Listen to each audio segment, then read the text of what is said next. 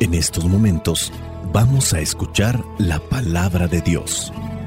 Dispón tu corazón para que el mensaje llegue hasta lo más profundo de tu ser.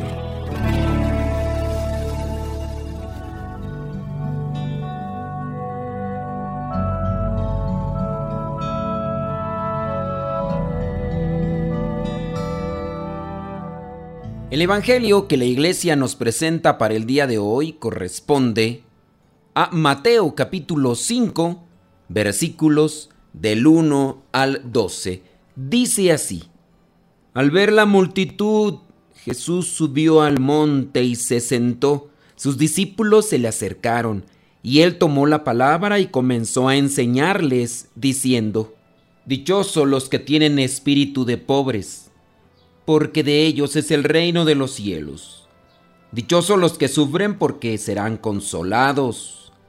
Dichosos los humildes, porque heredarán la tierra prometida. Dichosos los que tienen hambre y sed de justicia, porque serán satisfechos. Dichosos los compasivos, porque Dios tendrá compasión de ellos. Dichosos los de corazón limpio, porque verán a Dios. Dichosos los que trabajan por la paz, porque Dios los llamará hijos suyos.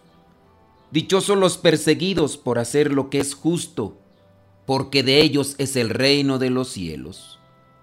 Dichosos ustedes cuando la gente los insulte y los maltrate, y cuando por causa mía los ataquen con toda clase de mentiras. Alégrense, estén contentos porque van a recibir un gran premio en el cielo. Pues así también persiguieron a los profetas que vivieron antes que ustedes. Palabra de Dios, te alabamos Señor. Señor Jesucristo, nuestro divino Salvador, gracias te damos por tu infinito amor. Escuchamos en la palabra, te recibimos y adoramos en la Eucaristía, te servimos en los hermanos.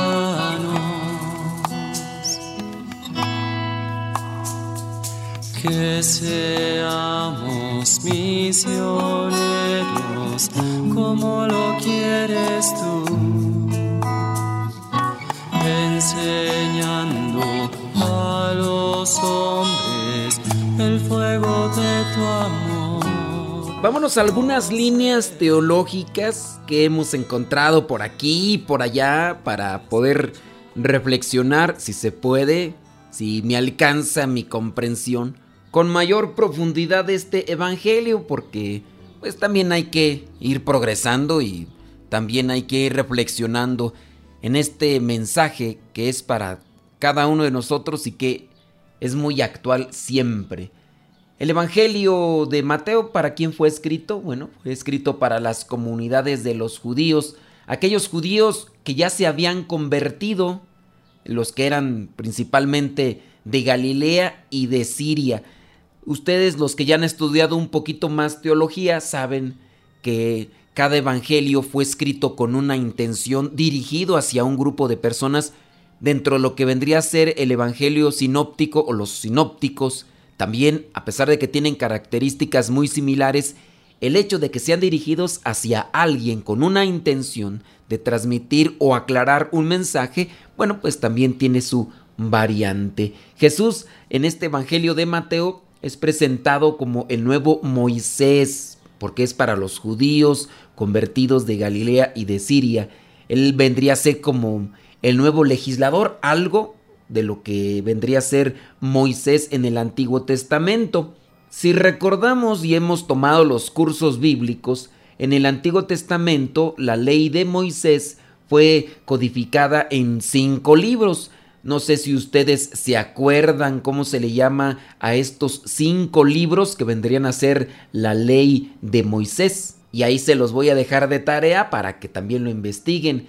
Entre esos son los cinco libros primeros de la Biblia. Génesis, Éxodo, Levítico, Números y Deuteronomio. Ahora la tarea que te voy a dejar a ti para que investigues es cómo se le llamaba a estos cinco libros que conformaban la ley de Moisés. Tienen un nombre específico. Esto vendría a ser el canon de los judíos, el canon del Antiguo Testamento.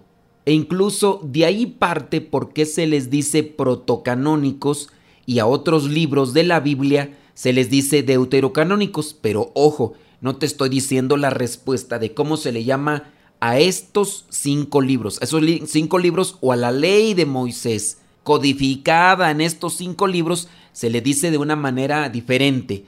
Protocanónicos significa que es la primera ley, deuterocanónicos significa que es la segunda ley. Pero por ahí versa más o menos la distinción e incluso el conflicto que se llega a dar con algunos grupos que son cristianos no católicos. Ustedes, los que se dedican a investigar para dar razón de su fe, tendrían que tener presente también todo este contexto histórico que se da en el Antiguo Testamento para ir comprendiendo y así poder dar una respuesta más clara.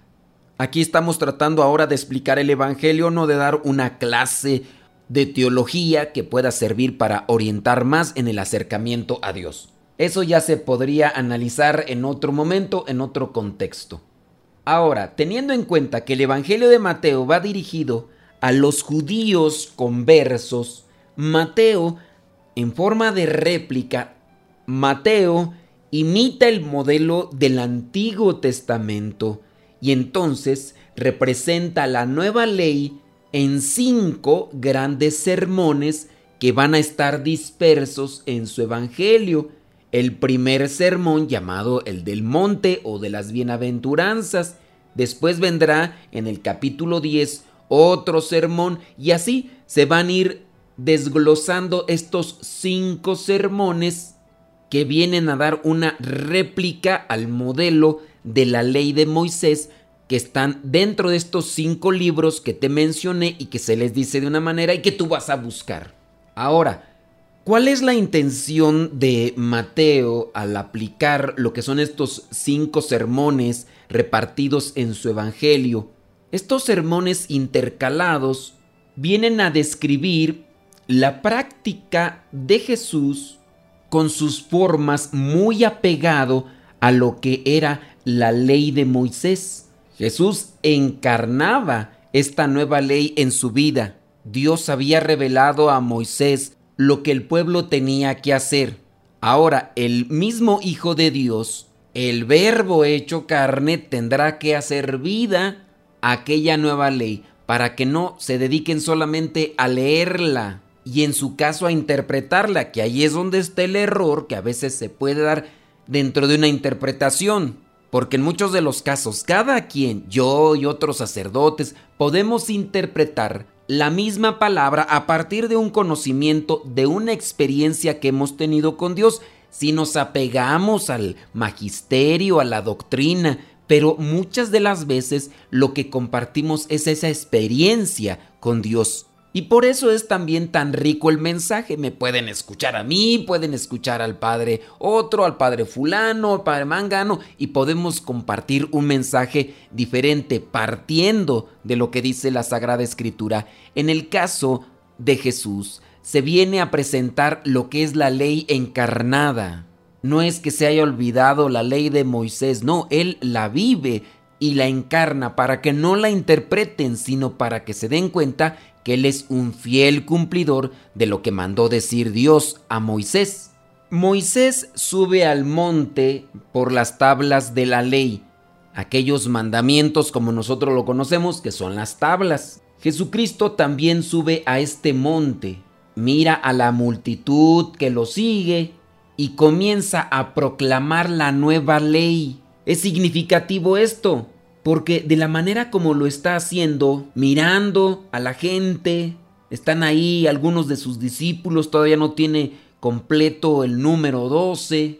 Y con este sermón prácticamente les está dando a conocer quién puede ser considerado bienaventurado en el cielo, quién es aquel que puede entrar al reino de Dios. Si le contamos bien son ocho categorías de personas, lo que vendrían a ser como ocho puertas para entrar en el reino. Ocho puertas que también, o llaves que podrían servir para entrar en la comunidad. No hay otras entradas, tenemos que apegarnos a ellas. Quien quiere entrar entonces en el reino de Dios tiene o tendrá que identificarse por lo menos con una de estas categorías. Si son ocho puertas, son ocho llaves, son ocho entradas, en alguna de ellas tienes que encajar. Algunas de las bienaventuranzas son muy claras, no necesitan un cierto tipo de explicación y creo que muchos podemos identificarnos con algunas de las situaciones que se van describiendo porque a lo mejor lo hemos pasado. Pero en esencia, la primera es lo que viene a ser la base de todas. La que está en el versículo 3 donde dice, dichosos los que tienen espíritu de pobres. También habría que interpretar que es un pobre en la actualidad, porque pues pobre se define a una persona que no tiene cosas materiales, pero también pobre podría ser una persona que no tiene en su interior aquello que le da valor. Hay pobres necesitados, hay pobres holgazanes, es una verdad. Hay pobres malos administradores que por no tener ideas claras de lo que quieren hacer con su vida y que incluso porque tampoco tienen valores, a veces son absorbidos por los vicios que van desde la flojera hasta lo que vendría a ser el alcoholismo o la drogadicción. Pero no es una garantía el estar ausente de cosas materiales para entrar al cielo. Dice el versículo 3, dichosos los que tienen espíritu de pobres. Aquí entonces está haciendo una definición. Hay una pobreza espiritual y hay una necesidad. Dentro de esa necesidad comienza una búsqueda. Y en medio de esa búsqueda también se puede dar una riqueza. El que busca encuentra, el que pide recibe, el que toca la puerta se le abre. Pobre de espíritu, espíritu de pobre. Vamos a hacer oración, te invito. Estoy necesitado de Dios. Vamos, qué bueno que me invitas. Ándale, vamos a la iglesia. Vamos, necesito de Dios. Dichosos los que tienen espíritu de pobre. Sin duda este es un requisito para no dejarnos amagar por las cosas materiales, que en muchos de los casos podrían ser incluso cosas insignificantes. Y de ahí que si una persona carece de este espíritu de pobre, no estará dispuesto a sufrir por Dios. Dice ahí en el versículo 4, dichosos los que sufren, porque serán consolados. Pero aguas no solamente es el sufrimiento los que nos hará merecedores de aquel consuelo de Dios, es de aquellas personas que logran tomar en su vida el sufrimiento presentándolo como un sacrificio a Dios, ofreciéndolo. Dichosos los humildes. Muchas personas dicen, yo vengo de un origen humilde, por decir que carecen de cosas materiales pero no necesariamente una persona que tiene cosas materiales es de actitud humilde. Puede ser que no tengamos nada y somos bien creídos, bien soberbios. La humildad como don de Dios. La humildad no es una característica externa, es una característica interna, es un don de Dios. El chiste se cuenta solo, por ejemplo, aquellos que pertenecen a un grupo que se llama Rancho Humilde, pero pues que son bien creídos y bien soberbios. Óyeme, pues te llamas de una forma y eres totalmente lo contrario. Los humildes heredarán la tierra prometida, los que tienen hambre y sed de justicia. Hay mucha gente por ahí que en ocasiones manifiesta que tiene hambre y sed de justicia, pero lo manifiestan con injusticia reclamando, sí, la justicia, pero quebrando, destrozando, agrediendo la vida y las cosas de otras personas. Aunque estas personas pudieran reclamar justicia, es inaceptable con el modo tan injusto con el que lo están haciendo.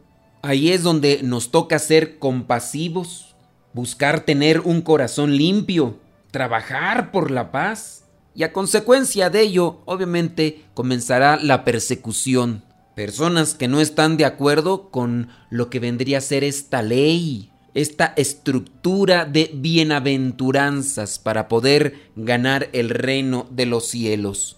La bendición de Dios Todopoderoso, Padre, Hijo y Espíritu Santo, descienda sobre cada uno de ustedes y les acompañe siempre. Si queremos alcanzar el reino de los cielos, aquí están los parámetros, aquí están las puertas. Vayamos a vivir la palabra. Lámpara es tu palabra para mis pasos, luz en mi sendero. Lámpara es tu palabra para mis pasos, luz en mi sendero. Palabra es la luz. Luz, tu palabra es la luz. Yo guardaré tus justos mandamientos. Señor, dame vida según tu promesa.